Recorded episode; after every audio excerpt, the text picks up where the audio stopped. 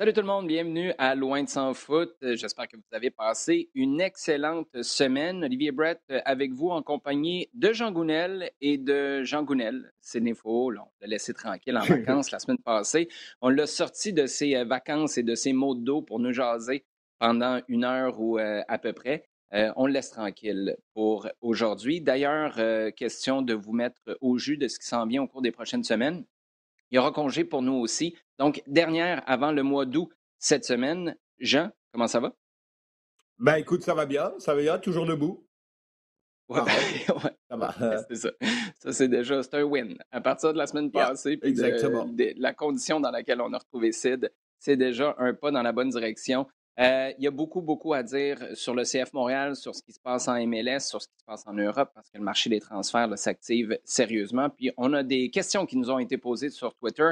On y répondra à la fin de l'émission, comme c'est le cas à chaque semaine. Mais d'abord, rentrons dans le vif du sujet. À domicile, euh, ce qui s'est passé au cours du week-end dernier, ça a été une victoire du CF Montréal 2 1 au Stade Saputo contre Charlotte. Euh, j'aimerais ça t'entendre d'abord sur comment tu as réagi en apprenant que 10 joueurs de Charlotte étaient sur la liste du protocole COVID. Euh, je trouve que ça fait très 2021 comme situation. Euh, je ne sais pas, mais il me semble que c'était terminé, ces périodes-là, où autant de joueurs étaient sur le protocole.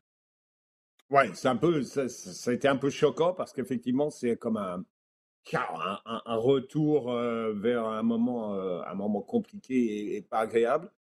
Euh, écoute, est-ce à quoi à quoi c'est dû? Est-ce que euh, est-ce que au niveau des des, des contrôles, bah, tu sais que les contrôles sont, sont continuellement euh, sont continuellement faits, que personne, enfin que, que le mot d'ordre est un peu de pas relâcher actuellement, d'autant plus qu'on a quand même on entend parler de plus en plus de nouvelles vagues, en mmh particulier en Europe. Donc, clairement, on continue de faire attention, c'est qu'on rentre dans une période du qui va juillet-septembre qui est toujours euh, quoi, qui ces dernières années, ces deux dernières années étaient un peu compliquées. Euh, mais c'est vrai que on c'était plus c'était plus vraiment la principale le ben principal euh, sujet d'actualité quand on abordait quand on abordait nos sujets MLS. Donc ça c'était un peu surprenant. Euh, comme quoi, il faut continuer évidemment d'être vigilant. Il faut faire vraiment attention parce qu'on ne veut pas retourner vers des situations euh, euh, extrêmes. On ne va pas y retourner, mais compliqué, on va dire. donc voilà, c'est un petit peu, c'est un rappel à l'ordre, quoi, clairement. écoute, je te pose une question champ gauche. C'est la première fois que je me pose la question, donc au lieu d'essayer d'y répondre, je vais te demander de le faire à toi. à la Coupe du Monde en novembre, Penses-tu qu'on euh, va être rendu, je pense, à la 137e vague, quelque chose comme ça? Avec, avec l'enjeu, penses-tu qu'on va laisser des joueurs jouer malgré le fait qu'ils testent positif à la COVID? Est-ce qu'on va être rendu là que ce soit comme une grippe normale, puis à quelque part, ça devient la responsabilité du joueur de dire est-ce que je suis assez en forme de jouer ou pas? Je ne sais pas encore. Euh, euh, la semaine dernière, la FIFA a, accepté le principe de 26 joueurs par sélection. Donc, à, mmh mon avis, il y a déjà une provision là-dedans dont euh, un, joueur qui testerait positif devrait être mis à l'écart. Maintenant, effectivement, quand on parle de nouvelles vagues qui arrivent, qu'on peut, je ne dis pas que ça risque de se produire ou que ça va se produire, mais on peut se retrouver avec une, avec une effectivement une vague peut-être un peu, un peu plus forte et euh, un nombre X de joueurs qui, par sélection, euh, vont, euh, vont tester positif. Là, il y aura, et, je pense pas qu'il y ait de décision encore prise à ce niveau-là, mais il est certain que le, comment, l'antenne médicale de, de, la FIFA, ou de conseil en tout cas, va mmh probablement émettre des, des, un, avis, des, des consignes sur bah, vis-à-vis de les... comment cette nouvelle vague se présentera? Est-ce que ce sera comme la, plus récente qui a été beaucoup plus euh, euh, légère, mmh euh, où les, les, gens ont pu avoir une période, disons, plus raccourcie de mise à l'écart? Comment ça va Quelles décisions et quelles consignes vont être, vont être données? Je pense que actuellement, on reste dans cette règle où tu testes positif, tu, tu te mets à l'écart du, groupe. ça va être, ça va être un peu compliqué parce que en parallèle de la Coupe du Monde, ou enfin juste avant la Coupe du Monde, les sélections ne vont avoir qu'une semaine de préparation. Oui, c'est ça. Au lieu d'avoir trois semaines. Pas le contrôle. Donc là, tu arrives, si en club, il s'est trouvé que tu étais en contact et que tu arrives en sélection, tu testes positif, le tournoi débute cinq jours plus tard. Et pas là. et, voilà, il y, a des décisions qu'il faudra prendre super rapidement. Donc c'est un petit peu vers là-dessus que je me, disons que je me projette, mais j'ai pas mal les mêmes questionnements que toi à ce niveau-là. c'est, comme je te dis, là, c'est, à chaud que je te lance cette question-là. Moi, c'est la première fois que j'ai le feeling où l'enjeu va peut-être, puis je suis pas en train de dire, écoute, je suis pas un expert médical, il y a quelqu'un, comme tu l'as dit, à quelque part, la FIFA, que ce soit euh, euh, un organisme mondial, peu importe, qui va finir par trancher et donner des avis conseillés. Mais rendu là, tu vas être à la veille de trois ans de pandémie. Euh, S'il y a un moment où ils peuvent dire, mm-hmm. ben, vous savez quoi, ça revient à votre responsabilité de savoir si c'est trop dangereux pour l'équipe, si c'est trop dangereux pour le joueur ou si comme tu aurais une grippe et tu es capable de te lever un samedi euh, midi pour jouer un match de Premier League, si tu es capable, vas-y, go. J'ai quasiment tendance à dire oui, que c'est là que ça pourrait se passer. Comme je te dis, c'est vraiment un feeling de gars qui connaît absolument rien d'un point de vue médical. mais, euh, c'est le fait qu'on va être rendu à trois ans de pandémie. À un moment donné, ça, se termine quand, cette histoire-là? Non, non, mais eh, on va, on va, on va clairement vers cette, euh, vers cette voie-là et vers cette, situation-là, euh, que ce soit dans, dans en, sport, sport professionnel ou dans, dans le domaine public euh, en général.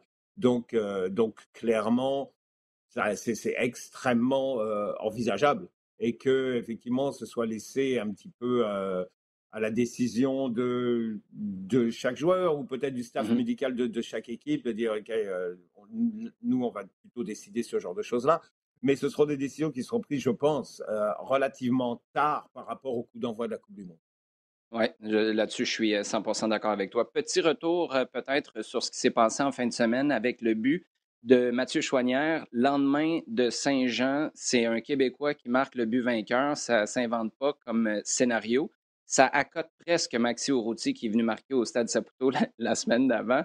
Je veux t'entendre peut-être sur le statut des joueurs québécois. J'ai écrit un papier sur le RDS.ca la semaine dernière, justement pour la Saint-Jean.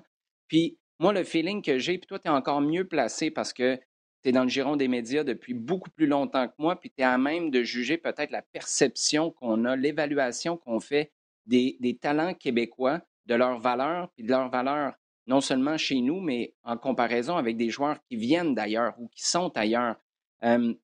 Mathieu Chouanière qui marque, c'est c'est pas, oui, c'est la Saint-Jean, donc on en parle, mais c'est un joueur du CF Montréal qui marque. J'ai l'impression qu'on est rendu ailleurs dans la perception des produits d'ici et de notre appréciation, alors que quand c'était Patrice Bernier qui arrive en 2012, c'est un poster boy qui débarque. C'était pas un joueur qui allait jouer un rôle ultra important pendant quoi six saisons euh, à, son retour à Montréal. comment tu évalues cette évolution-là? Est-ce que c'est juste parce qu'il y, en a plus que là, tout d'un coup, moi, il y a une distorsion ou on l'apprécie vraiment plus à sa juste valeur, un bon joueur québécois, quand il est bon?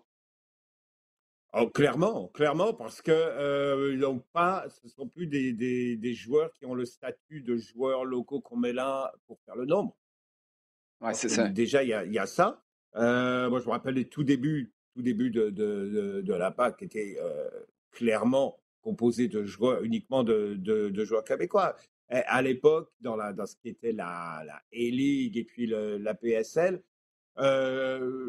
tu, sentais que bah, beaucoup étaient plafonnés au sens où il mmh était très difficile de les voir évoluer ailleurs, mais quelques-uns quand même sortaient déjà, sortaient déjà du lot et étaient quand même reconnus. Hein, que ce soit que ce soit Gab Javet, Mauro Biello, etc. Il y a mmh des joueurs déjà qui étaient qui étaient qui ressortaient bien et qui déjà au niveau de la ligue étaient parfaitement reconnus. Aujourd'hui, je pense que on, on, on est totalement d'accord avec le fait non seulement que ce sont des joueurs qui ne sont pas là pour faire le nombre, mais qui font partie clairement de l'effectif ou du 11 de départ sans, problème, euh, que ce sont des joueurs dont on ne se... il y a toujours ce petit côté, c'est dommage, mais on n'est plus non plus à grimper au rideau lorsqu'il y en a un qui part pour euh, X ou, euh, pour telle ou telle raison. Je, m'explique. Tu, as un joueur que tu as formé localement, qui est un bon talent local. Si tu vois que pour un certain nombre de raisons, concurrence, parce qu'il y a deux joueurs de super bon niveau qui sont à ce poste-là, sa meilleure possibilité de partir ailleurs, eh ben, on va pas crier au, scandale. On va dire, bon, ben voilà, c'est dommage, c'est un beau talent, on aurait pu en profiter un petit peu plus. Mais il est reconnu aussi ailleurs parce que maintenant, ils sont eux aussi reconnus dans la Ligue euh, à même titre que euh, n'importe quel autre joueur. Donc, euh, le, statut a, clairement évolué et la reconnaissance existe, existe absolument partout dans la Ligue. Moi, je trouve que l'échantillon est important aussi parce que les gens au stade, ils en ont vu passer depuis 11 ans des joueurs de MLS. Donc, ceux qui sont là, depuis le début ou même avant la MLS, ils sont à même de comparer. Ils se souviennent qui est passé, puis ils sont capables de dire, par exemple, un Mathieu Chouanière. Je pense que Mathieu Chouanière, là, c'est drôle parce que je pense pas que c'est celui. En fait, c'est pas celui qui a la plus grosse personnalité. Euh, c'est pas, c'est pas une star. Mais à quelque part, c'est quand même lui que Wilfried Nancy décide de faire jouer au milieu de terrain avant un international égyptien, Ahmed Hamdi pour ne pas le nommer, ou sur le mm-hmm. côté gauche au début de l'année, avant un international finlandais qui était à l'Euro l'an passé, Lassi Lapalainen. Puis, on comprend en le voyant jouer que Chouanière n'est pas le meilleur au monde et le meilleur de la Ligue à ces postes-là, mais il est bon. Et tu as aussi vu des gars partir. Tu parles ben, de gars qui ont quitté, puis on est correct avec ça. Anthony Jackson Hamel, c'en est un bon exemple. Il est parti, c'était le temps qu'il parte, c'est correct. En revanche, on voit aussi un autre qui est parti, Maxime Crépeau, et c'était une catastrophe de l'avoir laissé partir parce que là, il se retrouve, puis on va en parler tantôt, dans une équipe qui aspire à la MLS Cup et qui aspire pas à peu près. Ils sont premiers dans la ligue, qui viennent d'aller chercher Garrett Bale, Giorgio Chiellini et qui ont payé un million sur quatre ans pour aller chercher Maxime Crépeau. Donc, toute cette expérience-là, que ce soit pour le club lui-même, les gens dans les estrades, les médias aussi, je pense qu'on a un échantillon qui est assez important pour maintenant dire Colin Warner, Patrice Bernier. Patrice Bernier est meilleur que Colin Warner. On s'en fout que l'autre ait plus d'expérience en MLS. C'est pas parce que c'est un gars de chez nous qui est là par défaut. Il peut aussi être bon et mériter, par exemple, un brassard de capitaine ou simplement du temps de jeu. Euh, bref, euh, c'est intéressant ce que, ce que tu dis par rapport à ça. C'est bien, c'est effectivement bien de, de, mentionner ça en plus parce que tu places le débat à, un autre niveau. Euh, et que effectivement, tu, tu, tu, reconnais que les joueurs maintenant sont capables et, et qu'ils soient reconnus un peu partout, c'est très bien, c'est même génial. Et que tu puisses aussi t'énerver lorsqu'il y en a un qui part parce que tu considères qu'il n'a pas eu complètement mmh euh, qu'il aurait pu avoir ici, parce qu'il y a quand même, euh, et, sans faire euh, du protectionnisme, mais il est certain que quand tu formes des, joueurs locaux dans ta, formation est basée là-dessus, l'idée c'est de les utiliser et de faire perdurer le système par mmh une utilisation régulière de ces, joueurs-là. Donc, et quand tu un coup de sang parce qu'un tel finalement part, c'est très bien. C'est très bien aussi parce que tu places les attentes et le niveau de ces joueurs-là beaucoup plus haut que euh, des joueurs plus interchangeables et qui marqueront pas forcément euh, l'identité ou l'histoire du club. Parlant d'attente, on les attendait depuis longtemps. Les Ultras sont finalement revenus en groupe parce que de ce qu'on comprend, il y en a à la pièce qui étaient venus voir des matchs plus tôt cette saison, que ce mm-hmm. soit au Stade mm-hmm. olympique ou au Stade Saputo. De retour, euh, là, je fais un résumé très rapide des informations qu'on a eues. Euh, il y a des communications dans le courant de la journée, en fin d'après-midi, en fait, comme quoi les Ultras viendraient, ils sont une centaine, euh, l'entente, c'est qu'ils vont se placer dans la section 131, qui est juste à côté de celle qui était la leur avant, la section 132. Pourquoi? C'est parce que lorsqu'on a fermé, entre guillemets, la section 132 à titre de section supporter, on a placé des bancs, parce qu'avant, c'était une section debout. Mais dans la 131, mm-hmm. juste à côté, il y avait encore une section où on pouvait être debout. Donc, l'entente, c'était que les Ultras allaient se placer là. Finalement, en début de rencontre, les Ultras se déplacent vers la section 132 De ce que je comprends, encore une fois, il y avait des gens qui étaient là, donc on a accommodé pour, ben, je présume que leur soirée ne soit pas gâchée, eux qui avaient acheté des billets assis derrière le but. Les Ultras arrivent, mettent une ambiance qui, je suis là, à tous les matchs depuis le début de la saison, était extraordinaire. C'était apprécié de tout le monde. Mais par la suite, il y a de la pyrotechnie qui a été utilisée, de la pyrotechnie qui n'est pas autorisée par le service des incendies, par la MLS, par le club. Donc, le lendemain, après ce qui était d'un point de vue ambiance, une belle soirée, ben, qui dit retour des Ultras, dit communiqué du CF Montréal, qui salue cette ambiance-là, est très heureux de ce que je comprends. Là, à l'interne, on me dit on est content de les voir, les Ultras. On voulait qu'ils reviennent. En même temps, la seule chose qu'on demande, c'est qu'il y ait un respect des règles de sécurité. Personnellement, j'ajoute aussi un respect de l'endroit où on a acheté des billets, parce que toi et moi, si on va acheter des billets dans la section 123, euh, puis on dit, ben non, on est mieux la 122 à côté, puis on va tasser les mm-hmm. gens, mais ben, il y a vite quelqu'un de la sécurité qui va venir nous taper sur l'épaule, dire, Jean, Olivier, dégagez, c'est pas vos billets. Je viens de faire un résumé de, la situation. On a condamné évidemment l'utilisation de pyrotechnie qui peut potentiellement mettre en danger la santé, la sécurité des ultras ou d'autres personnes qui sont au stade. Euh, un gros feeling de déjà vu. J'espérais autre chose pour leur retour. Personnellement, toi, t'en as pensé quoi? Écoute, il y a toujours, et ça c'est pas simplement à Montréal, même si, euh, si euh, ça a pris des proportions quand même euh, assez importantes, mais il y a toujours une sorte de relation de force entre un club et ses supporters les plus, les plus passionnés, les plus... je ne vais pas dire les plus passionnés, parce que je ne veux pas dire qu'ils sont plus passionnés que, d'autres qu'on voit régulièrement. Mais disons ceux, qui, ceux qu'on va entendre et qui vont démontrer euh, clairement euh, leur, soutien ou leur, leur, position par rapport au club. Mmh. Il y a toujours une sorte de petit rapport de force, c'est-à-dire le club va imposer un certain nombre de règles, les supporters demandent toujours un petit peu plus, que ce soit au niveau de l'accueil qui est fait pour eux ou de ce que le club leur offre, que le produit sur le terrain. Il y a toujours une demande et c'est normal.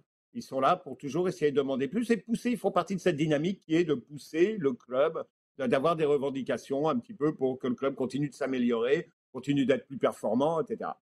Tu sais aussi que dans ce rapport de force, il y a toujours un moment où tu vas un peu au, clash et que rentrer, euh, rentrer comme ça a été fait avec des fumigènes, tu sais, c'est un message. C'est clairement une façon de dire on revient, on a un certain nombre de, de règles ou de façons de faire qui ne vont pas changer parce que parce que c'est nous, parce qu'on ça a été comme ça et parce que euh, on, qu'on apporte s'exprime de cette façon-là. Donc forcément, on va revenir à cette situation euh, potentiellement conflictuelle entre les deux. Je pense qu'il faut qu'on apprenne à vivre avec quand même un petit peu parce que ça va arriver hein, euh, régulièrement. Maintenant. Mais est-ce que ça peut, est-ce que ça peut survivre? Parce que pour moi, puis euh, tout ce que tu dis là, je suis 100% d'accord. Il y a quatre ans. Mais là, vous avez été mis dehors l'an passé pour ça. Il y a comme eu un, point de non-retour. À quelque part, si tu reviens et tu fais la même chose, tu parles de vivre avec, euh, c'est vivre avec ou vivre sans aussi. Tu sais, si tu es intransigeant à ce point-là et que tu as l'intention de faire, euh, de, contrevenir aux règles de sécurité du stade, pour moi, ben, c'est terminé. Là. Ils ne peuvent pas revenir. C'est là, c'est là que, que tu. je parle de la position du club, évidemment. Mmh. Ouais, ouais, clairement que il y, a cette dynamique qui existe, qui est on revient, on recommence avec clairement avec euh, avec les fumis, etc.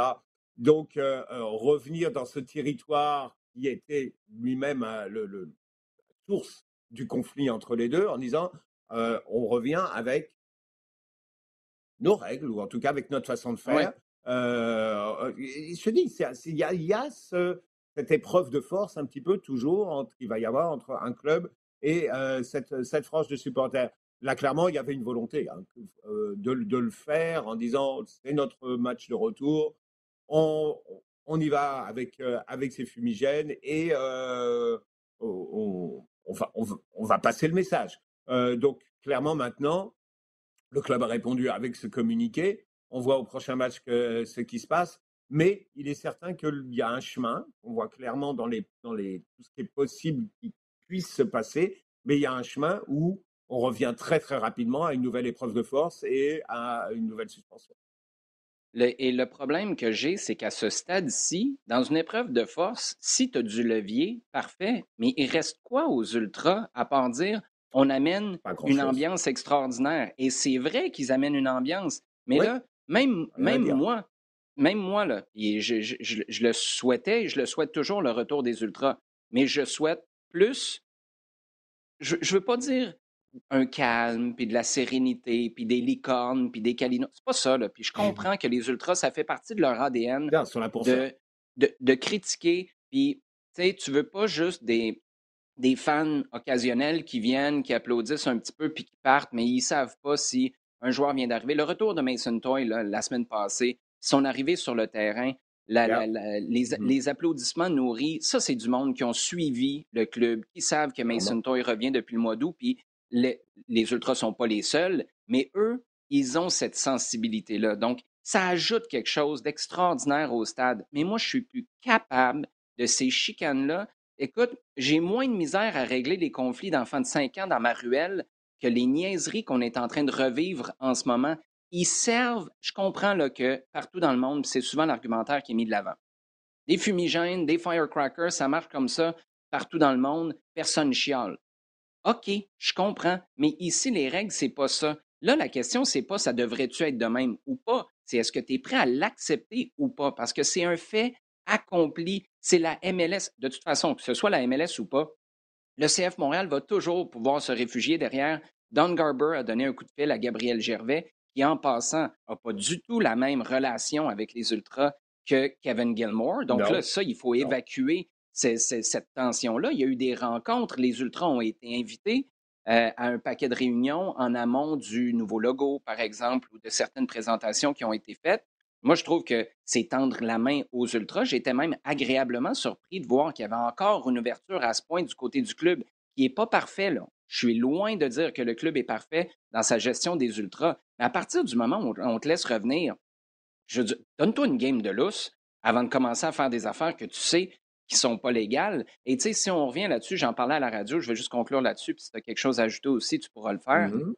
On a souvent demandé de la transparence du club. Les ultras, justement, qui suivent les activités, qui connaissent ça, qui fêtent leurs 20 ans cette année, là, ça, c'est un autre mm-hmm. rendez-vous manqué de chez Rendez-vous manqué. C'est vraiment, il y a quelque chose de très, de très macro là-dedans. Si vous revenez et on réussit à s'entendre, wow, on pourrait vraiment célébrer ça comme il faut. Et je dirais même que le club pourrait les aider à célébrer ça comme il faut. Mais aidez-vous un peu. Je parlais du, du fait que ce, groupe de supporters-là connaît le club, suit euh, ses activités depuis euh, des années, depuis deux décennies, euh, a suivi les travers aussi, puis a été capable de mettre le doigt sur bien des trucs qui ne fonctionnaient pas dans le passé. Entre autres, la transparence. Je vous en ai déjà parlé à toi ici. Moi, il y a eu des années où de la minute qu'on disait le mot transparence, je me disais tout ce qui s'en vient après, là, il faut faire bien, bien, bien attention parce qu'il y, y a des chances que ce ne soit pas transparent.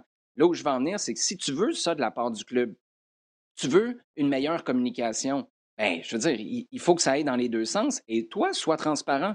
Moi, il y a une chose qui m'agace. C'est pour ça que je dis j'ai moins de problèmes à régler des conflits dans la ruelle avec des enfants de 5 ans tout le monde qui se cache, là, un gros stratagème pour que des gens se penchent, puis après ça, on ne sait pas qui a allumé le pétard ou allumé les, les, firecrackers. Come on, assumez-le. Vous voulez venir, vous voulez envoyer un message que vous, dites à, que vous dites à la base positif. Là, celle-là, il faudrait me l'expliquer, comment c'est positif, parce qu'on va continuer le combat, puis on allume des, euh, de la pyrotechnie, etc. Assumez ce que vous faites. soyez debout, allumez, prends ton briquet, prends ton, ta pyrotechnie, allume-la, on va être capable de t'identifier. Puis après ça, ben, tu vivras avec ou on sera capable d'avancer parce que tu dis, moi, j'assume. Mais, mais là, c'est tout fait en cachette. C'est ça qui, vient vraiment me chercher. À quelque part, là, assumez que vous voulez être là et respecter les règles, ou sinon, je suis vraiment désolé, puis c'est pas mon souhait, mais revenez pas. revenez pas. Je pense vraiment qu'on en est rendu là. Oui. Euh, non, je suis entièrement, entièrement d'accord sur, sur le, le, fait d'être responsable de, ta prise de position, là, totalement, absolument, euh, par, par, ce geste-là. Euh, maintenant, peut-être que c'est l'inverse, peut-être que c'était un match sur lequel, donnons une sorte de bénéfice du doute, et se dire, c'était peut-être un match, on revient, on montre qu'on est là avec cette façon de se comporter là qui est clairement un rappel d'une situation antérieure. Et pour les matchs à venir, ben, on sera un peu plus coulant au niveau justement du respect du, en tout cas, être un peu plus sérieux au niveau du respect de certains protocoles, comme tu l'as dit, que ce soit de la Ligue, que ce soit euh, des, des, euh, des, services de, de l'incendie de, de, de, la ville, et, euh, et que, ah ben, tu sais quoi, peut-être qu'il faudrait se montrer un petit peu plus créatif plutôt que reprendre et avoir des repris un petit peu à droite et à gauche et se dire, bon ben, Regarde, est-ce qu'on ne devrait pas trouver une, autre façon de faire, une autre façon un petit peu à nous de, de, le faire ici, vu que la situation, sinon, ne va pas s'améliorer, elle va même empirer, et avec de bonnes chances qu'elle empire de façon rapide et catastrophique. Oui, et euh, c'est un très bon point que tu amènes, parce que moi, je ne m'attends pas à ce que les Ultras aient une attitude ultra lisse, puis d'accord avec tout ce que le club fait. Absolument pas. Et je suis correct avec ça. C'est juste que là, c'est pas négociable. Je veux dire, là, on est en train de se battre contre deux trucs qui sont pas négociables. Le nom et la sécurité au stade. À un moment donné, tu sais, c'est ce que je disais à, la radio. Si c'est un deal breaker pour toi, deal ou break, mais choisis. Parce que là, à un moment donné, on est à un point de fracture. Ça, ne fonctionne plus. Déplacement dans l'Ouest maintenant, Seattle qui est septième. Euh, oui, parce qu'il y a encore du soccer dans tout ça. Seattle qui est septième. Ensuite, pour la fin de l'indépendance américaine, d'ailleurs, ça va être une indépendance américaine un peu weird cette année là, avec tout ce qui se passe d'un point de vue politique, d'un point de vue juridique euh, au sud de la frontière. Tes attentes sur six points sachant que tu vas jouer deux équipes euh, qui se battent pour le maintien, pas le maintien en première division. Vous, vous aurez compris qu'on est en Amérique du Nord, mais le maintien au-dessus de la ligne rouge, euh, qu'est-ce qui serait satisfaisant comme récolte? Je pense que trois points, ce serait vraiment, vraiment bien parce que Seattle est sur mmh une. Euh, c'est Seattle. On arrive au mois de juillet. tranquillement, ils sont en train de reprendre leur, leur, leur truc. Tu sais très bien que pour une équipe comme celle-là, euh, qui a ses habitudes de, fonctionnement, qui encore une fois s'est retrouvé en Ligue des Champions et donc a un petit peu sacrifié son début de saison MLS pour la Ligue des Champions. D'ailleurs, ça a marché tellement bien qu'elle a remporté le titre. Donc, euh, pourquoi, changer euh, ces bonnes habitudes-là? C'est une équipe qui va commencer, à mon avis, d'ailleurs on a senti un, petit frémissement, là, va commencer un petit peu à, à, relever. Euh, c'est une équipe, écoute, Roldan, Maurice, Lodero, Will Bruin. Will Bruin, toujours là. bon, ouais. ouais. Je qu'il va encore y avoir quelque chose avec lui.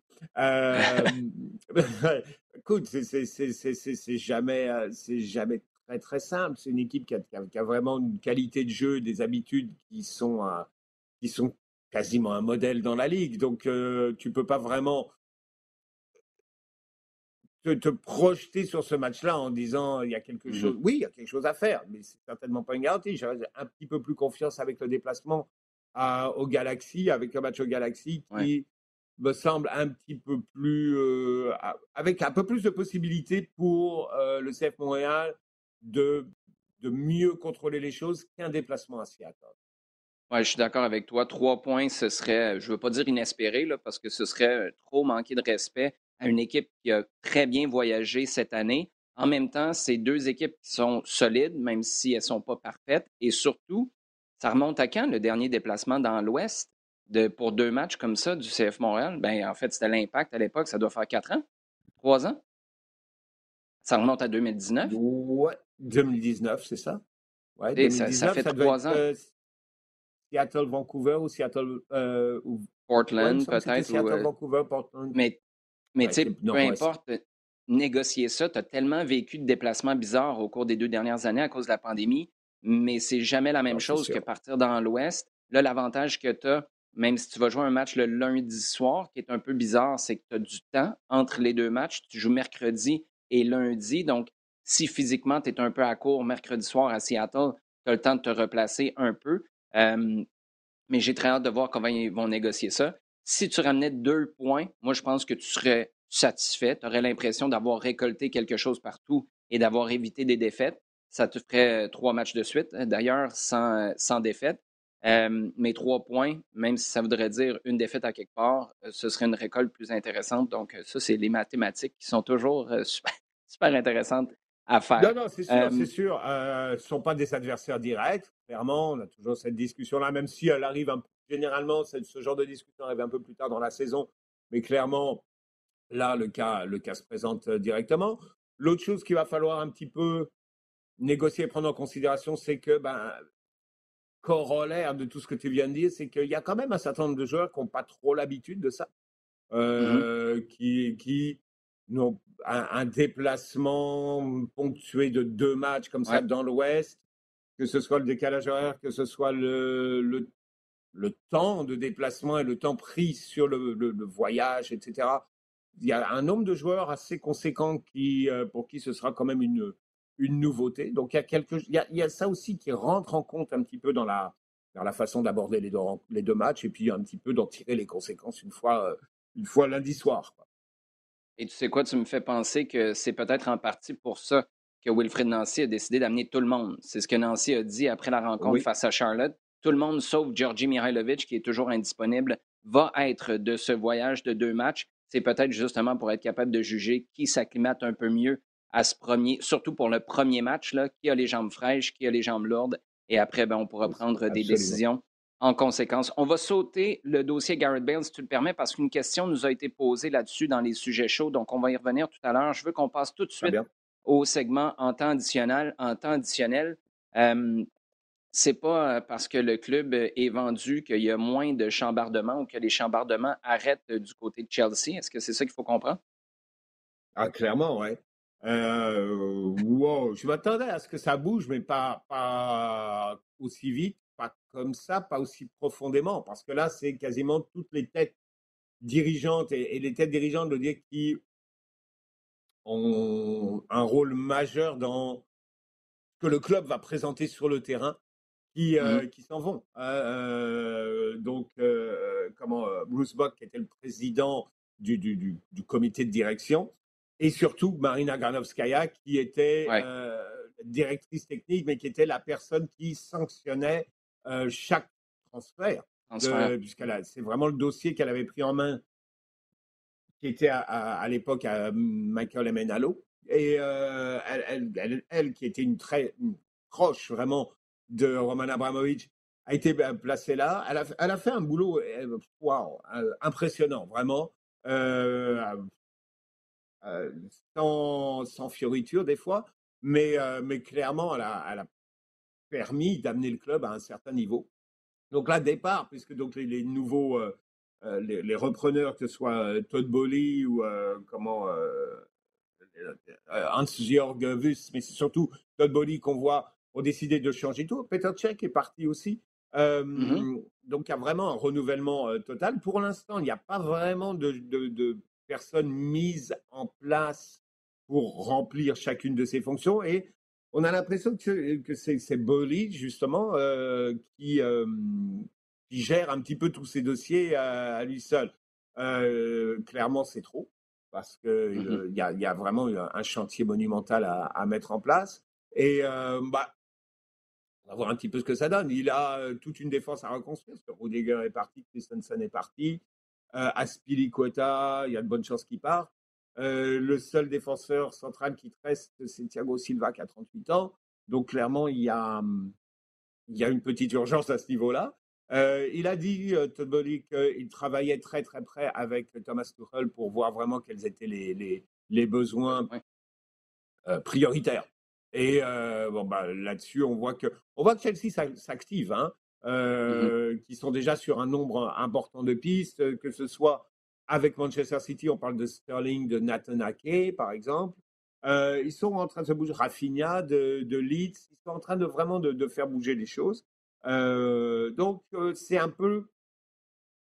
On voit, on voit le chantier qui est, qui est mis en place. Maintenant, on attend, il faut qu'on voit avec qui, parce que, comme je dis, ce n'est pas possible qu'ils tiennent tout ça tout seul.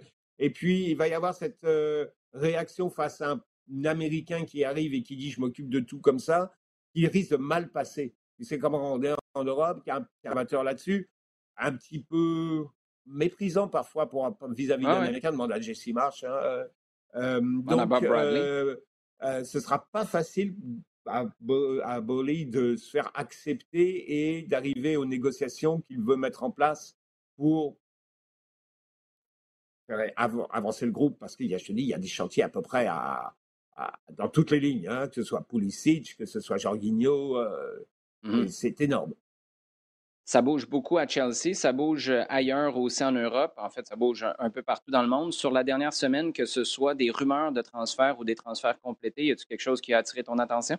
Bah, il y a toujours Lewandowski parce que clairement, euh, on, sent que la situation avance, mais à tout petit pas, que euh, Barcelone est toujours là, mais que on voit toujours les mêmes qui tournent autour. Hein. Euh, il est certain que, par exemple, du côté de Chelsea, le départ de Lukaku, même s'il est, s'il est prêté et qu'il retourne à l'Inter, libère un petit peu de la place justement pour permettre éventuellement une grosse arrivée. Euh, Paris, évidemment, qui va, qui va se retrouver là. Mmh euh, donc, j'attends un petit peu de voir comment il avance ce dossier. Maintenant, si tu sais qu'il y a Frankie de Jong qui semble un petit peu plus proche de Manchester United. Est-ce que ça permettrait de faire bouger un petit peu les choses pour précipiter l'arrivée de Lewandowski à Barcelone?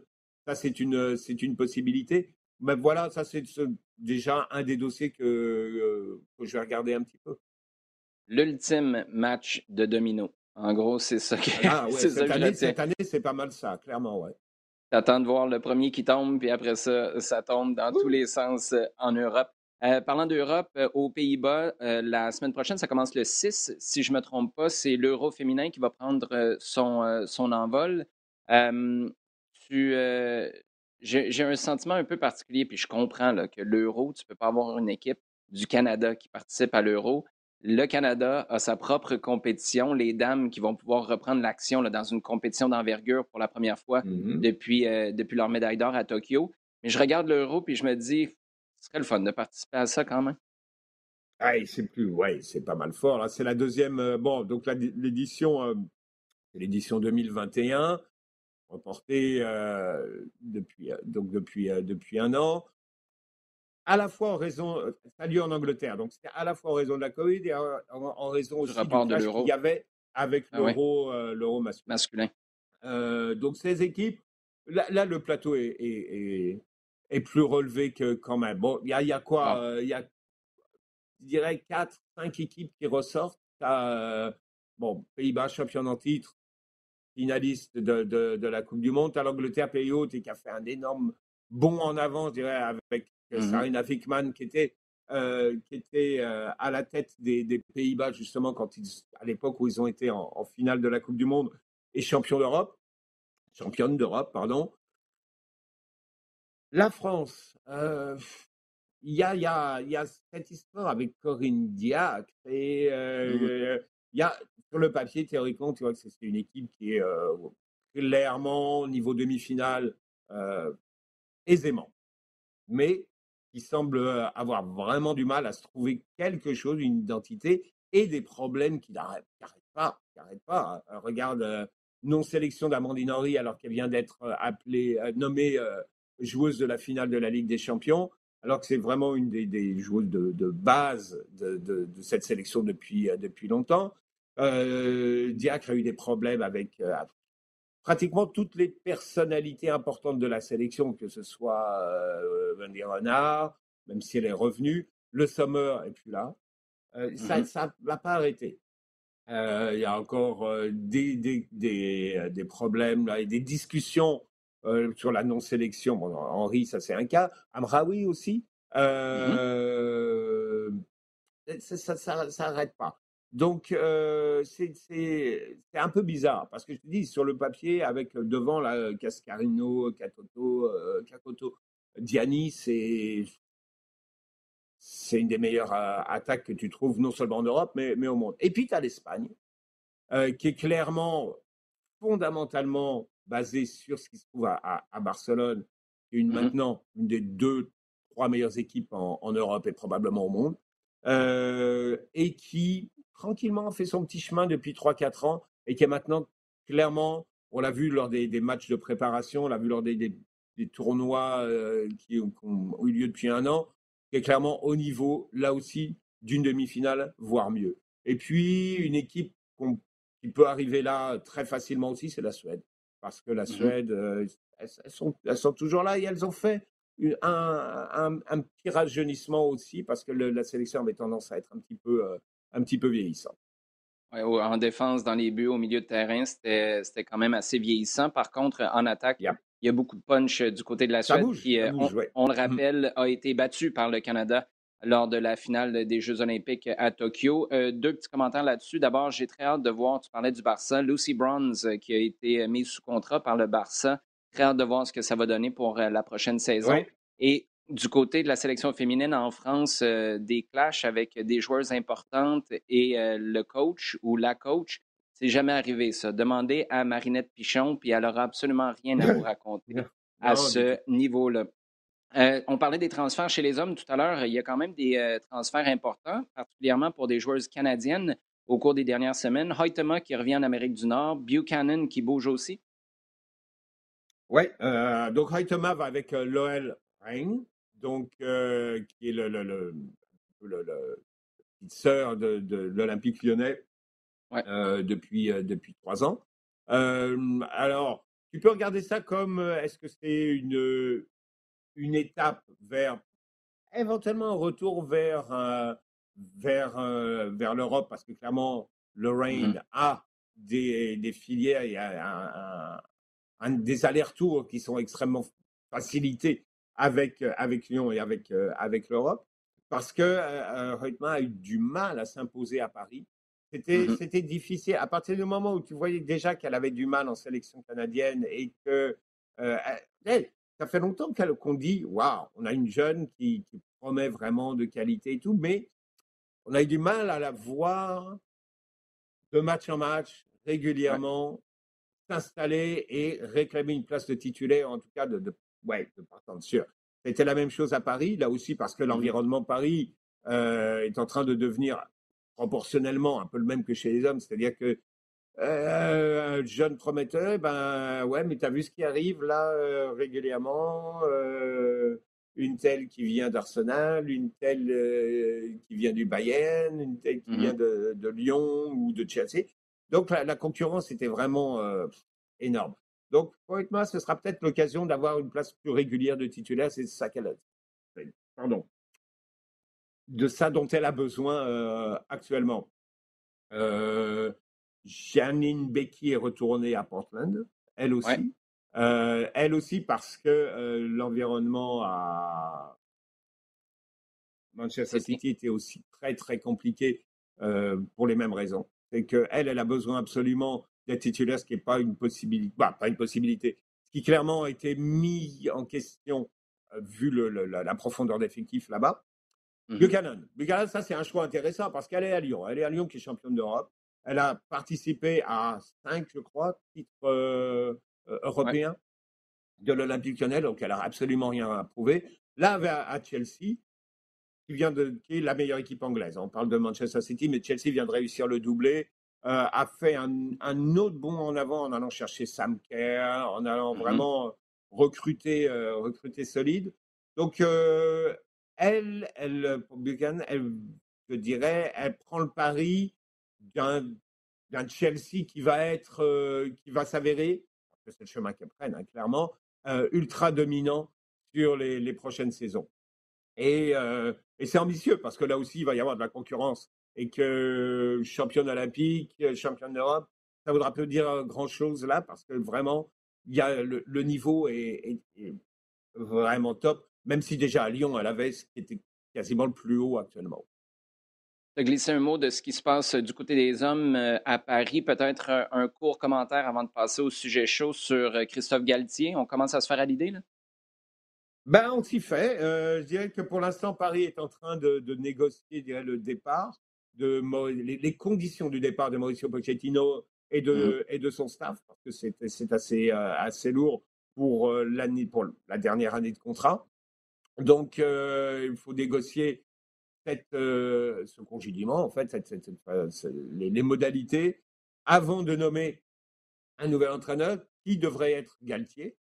qui clairement, lui, est, maintenant disponible, puisque Lucien Favre a pris en main le GC Nice avant-hier. Donc, mmh clairement, il y a un nouvel entraîneur qui est déjà en fonction et qui est déjà en train de travailler à Nice. Donc, Galtier, lui, se retrouve en attente. Je pense que c'est une question de heure. L'environnement, et en particulier avec Campos, directeur technique, semble là aussi se mettre en place, comme avait été souhaité par, par Kylian Mbappé. Et donc, petit à petit, les choses ont, l'air de, se mettre en place. Je pense que c'est une question de d'heures ou mettons de, de, jours là avant que ce soit officialisé. Et là, on pourra voir si Paris, quelles vont être les ambitions de Paris et euh, au niveau du recrutement et au niveau de, je dirais, du, du turnover, hein, de, la façon dont on va négocier un petit peu les contrats de plusieurs joueurs. Parce que je pense que c'est là que Galtier va commencer par mettre sa marque. Oui, très intéressant à suivre au cours euh, des prochaines semaines. Puis je te dirais de la prochaine année, parce que ça va être assez rocambolesque pour M. Galtier, pas moins rocambolesque que ça l'a été pour ses prédécesseurs. On va passer à notre segment sujet chaud. Une première question qui vient du docteur Foot. Je vais y répondre si tu le permets, Jean. Le doc nous demande comment votre collègue Claudine, on parle évidemment de Claudine Douville, a-t-elle apprécié son expérience avec les 1642 c'est elle qui était en charge de sonner la cloche au Stade Saputo le week-end dernier face à Charlotte dans cette victoire de 2 à 1 du CF Montréal. Quelles sont les conditions à respecter pour un retour durable des Ultras au stade? Ben, pour moi, c'est pas compliqué. Euh, la deuxième portion, c'est juste respecter les règles de sécurité. Après, euh, je ne mets pas une tonne de limites. Euh, pour répondre, je pense qu'on l'a assez bien résumé tantôt, pour répondre à la question sur Claudine, par contre, la première chose, Jean, que j'ai fait dimanche matin, ça a été d'envoyer un texto à Claudine parce que tout le monde m'a dit la même chose, particulièrement après le match. Évidemment, elle a fait sonner la cloche pour le premier et le deuxième but. Un premier but, un premier match très tôt dans le un premier but très tôt dans le match. C'était à la sixième minute avec Romel Kyoto. Ensuite, c'est Mathieu Choignard à la 47e. Là, on attend euh, quoi, presque une heure avant de faire sonner la cloche pour la victoire. Jean, elle a fait, Claudine, je pense que la cloche sonne encore. Elle t'a swingé ça sans arrêt. la cloche euh, sonnait, sonnait, sonnait tout le long que les joueurs faisaient leur, euh, leur tour, euh, tournée d'honneur de la pelouse, comme c'est ah, toujours le cas, victoire, match nul ou défaite. Donc, je lui ai demandé, j'ai envoyé un texto en disant, est-ce que les bras, les bras tiennent? Elle a dit, les bras tiennent, mais je te cacherai pas que mon oreille gauche scelle encore aux 15 minutes. J'espère que ça va arrêter bien, bientôt. Euh, bref, la leçon. La leçon. Vas-y. Je t'avoue que Claude en robe à fleurs et petit chapeau, c'était spécial parce que je n'ai jamais vu comme ça.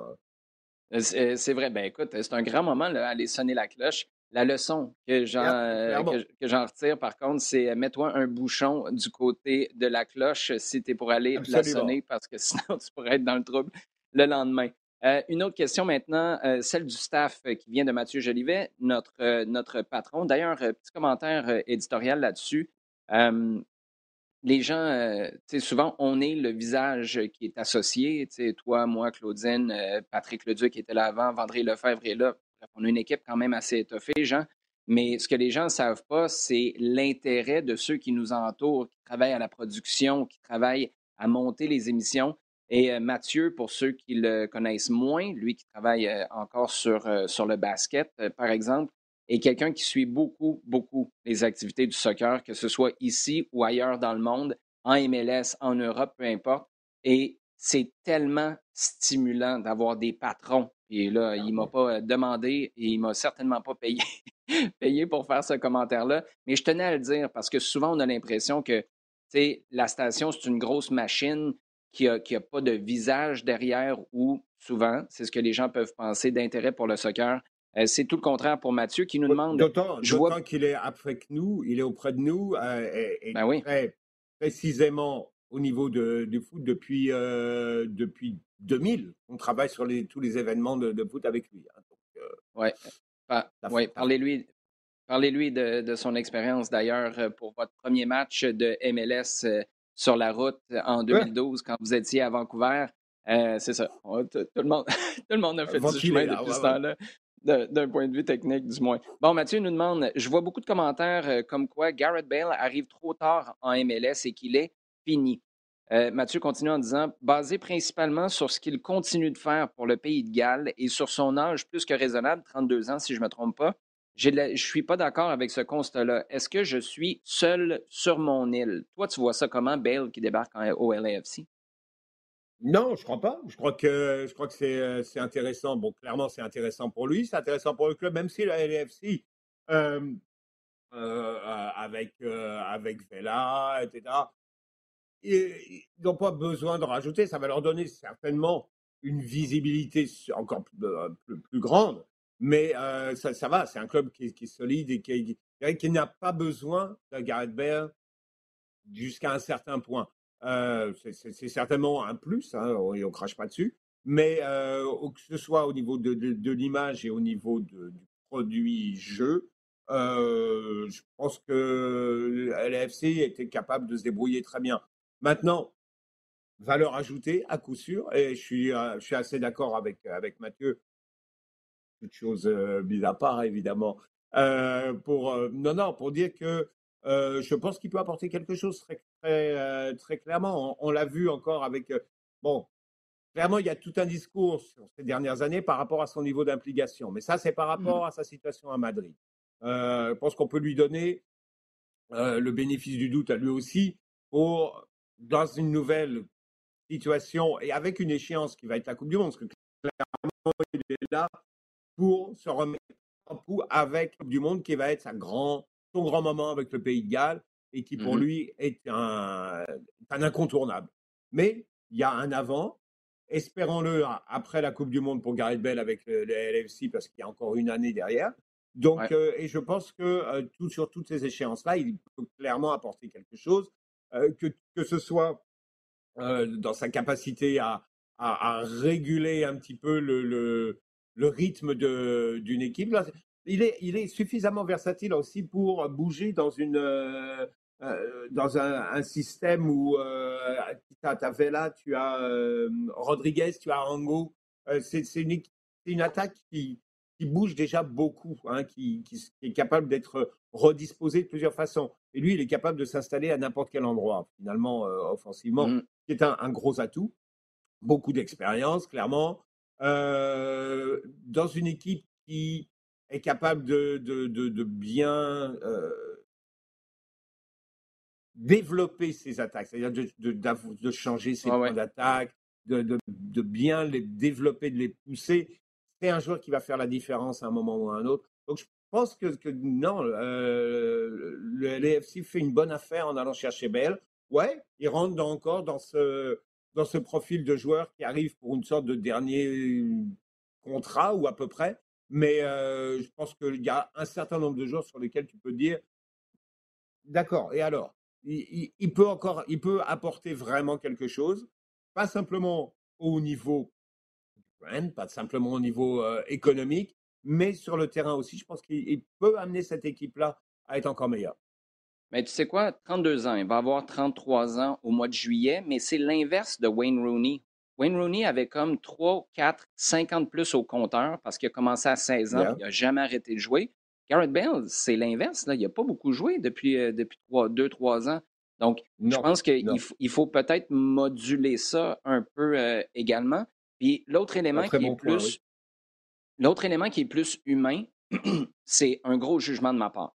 Mais Bale à Southampton, Bale à Tottenham, c'était un gars qui était capable d'apporter beaucoup de dynamisme à des équipes qui avaient des ambitions. Tu sais, c'était pas le Tottenham de maintenant, c'était le Tottenham de White Hart Lane avant qu'on transfère de stade, qu'il y ait des attentes de, Ligue des champions systématiques. là, tu es arrivé à Madrid où les attentes sont complètement euh, ailleurs, beaucoup plus hautes. Je suis pas en train de dire qu'on a des attentes modestes au LAFC, mais je pense que c'est peut-être un endroit où il va pouvoir prendre plus de plaisir, comme reconnecter avec l'essence de. C'est pour ça qu'avec le Pays de Galles, c'est comme on a tout à gagner. Mmh. Alors qu'au Real, il y avait tout à perdre, euh, tant comme club et lui, avec sa place dans l'équipe. J'ai très, très hâte de voir psychologiquement comment cette transition-là va se faire parce que le golf, on n'entendait pas parler quand il était à Tottenham, on n'entendait pas parler quand il était à Southampton aussi. j'ai l'impression qu'il y, y, a comme, y a comme eu un décrochage qui a été fait au cours des dernières années à Madrid, à tort ou à raison. Et j'ai très hâte de voir si ça va se raccrocher tout ça du côté de, de LA. Il y a Danny maintenant qui nous pose une autre question. Depuis l'époque des Marco Di Vaio, Nesta, Drogba et compagnie, Montréal n'a pas vu d'ex super vedette. Et le mot ex est important là-dedans, même si Drogba a tout cassé. Marco Di Vaio, c'était vraiment pas si mal non plus.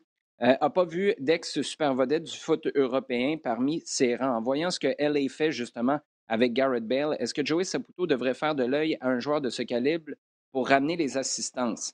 Euh, moi, je pense qu'on n'est pas loin d'un moment où c'est pertinent d'y réfléchir.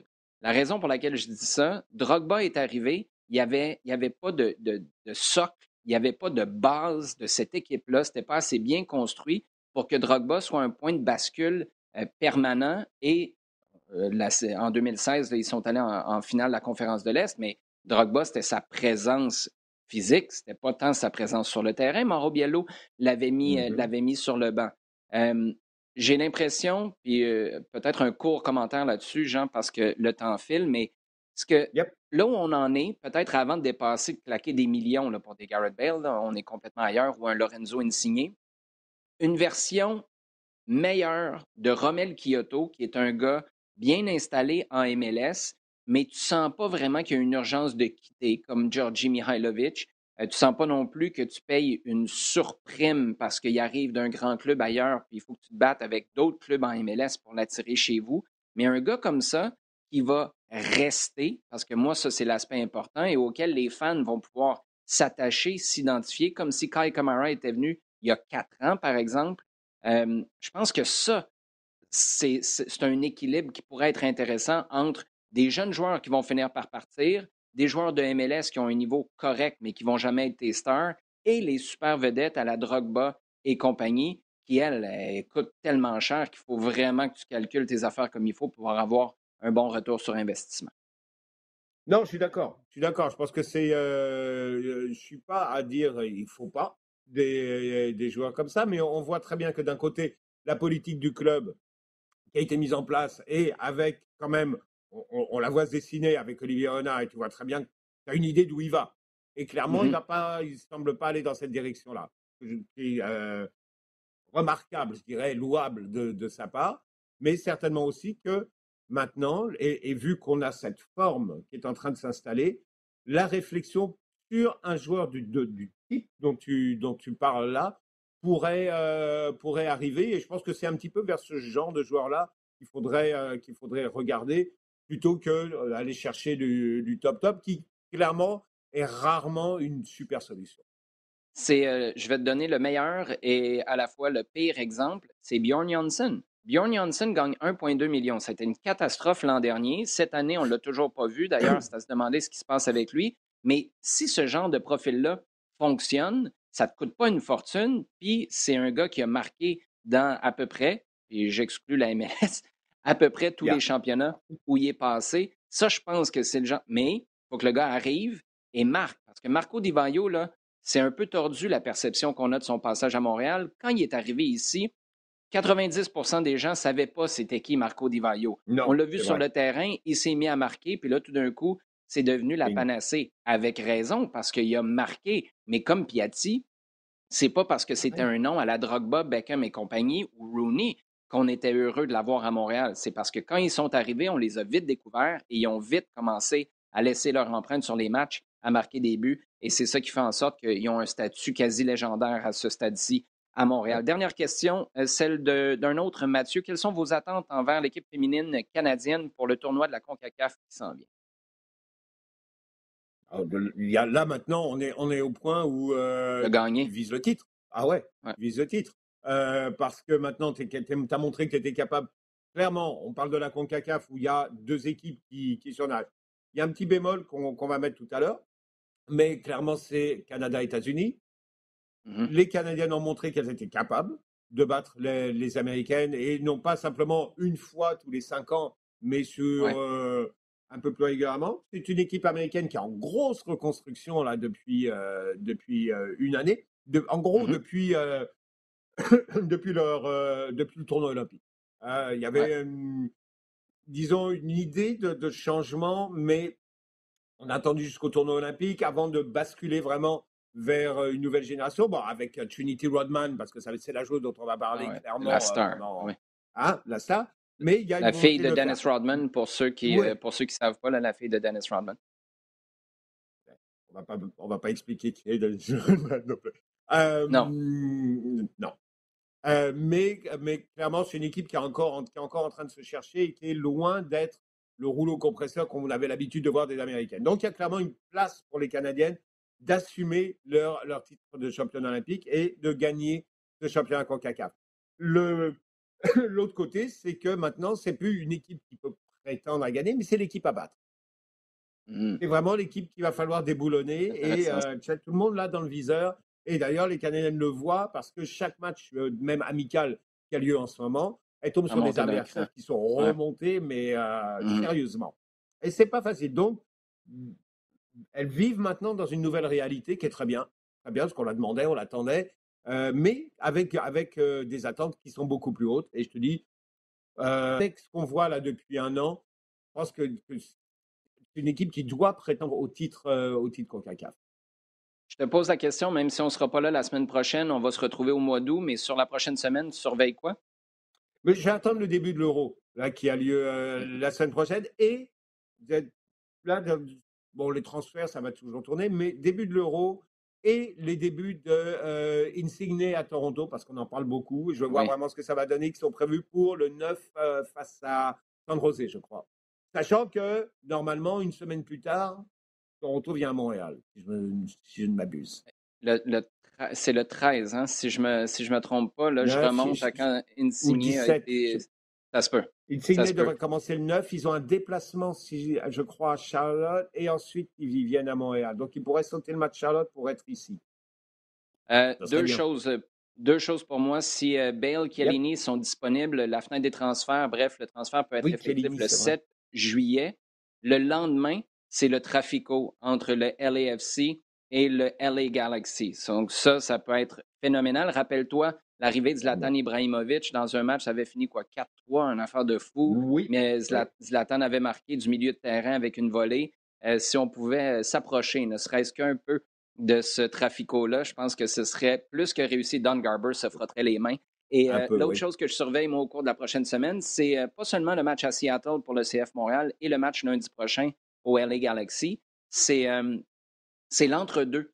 Je suis curieux de savoir, on se demandait tantôt si Wilfred Nancy a décidé d'amener tout le monde parce qu'il veut voir comment les gars réagissent à un voyage inhabituel depuis quelques années dans l'Ouest, mais aussi est-ce que mm-hmm. c'est parce que tu veux utiliser ça à l'approche de la mi-saison comme euh, reset en bon français pour faire du team building? Tu sais, c'est un match le mercredi, et après, tu n'enchaînes pas le samedi tout de suite. Tu as quelques jours de flottement entre les deux où tu peux peut-être organiser des activités, euh, aller faire des trucs en équipe. Tu n'as pas la préoccupation d'avoir à rentrer tout de suite après l'entraînement pour t'occuper de la famille, des enfants, etc.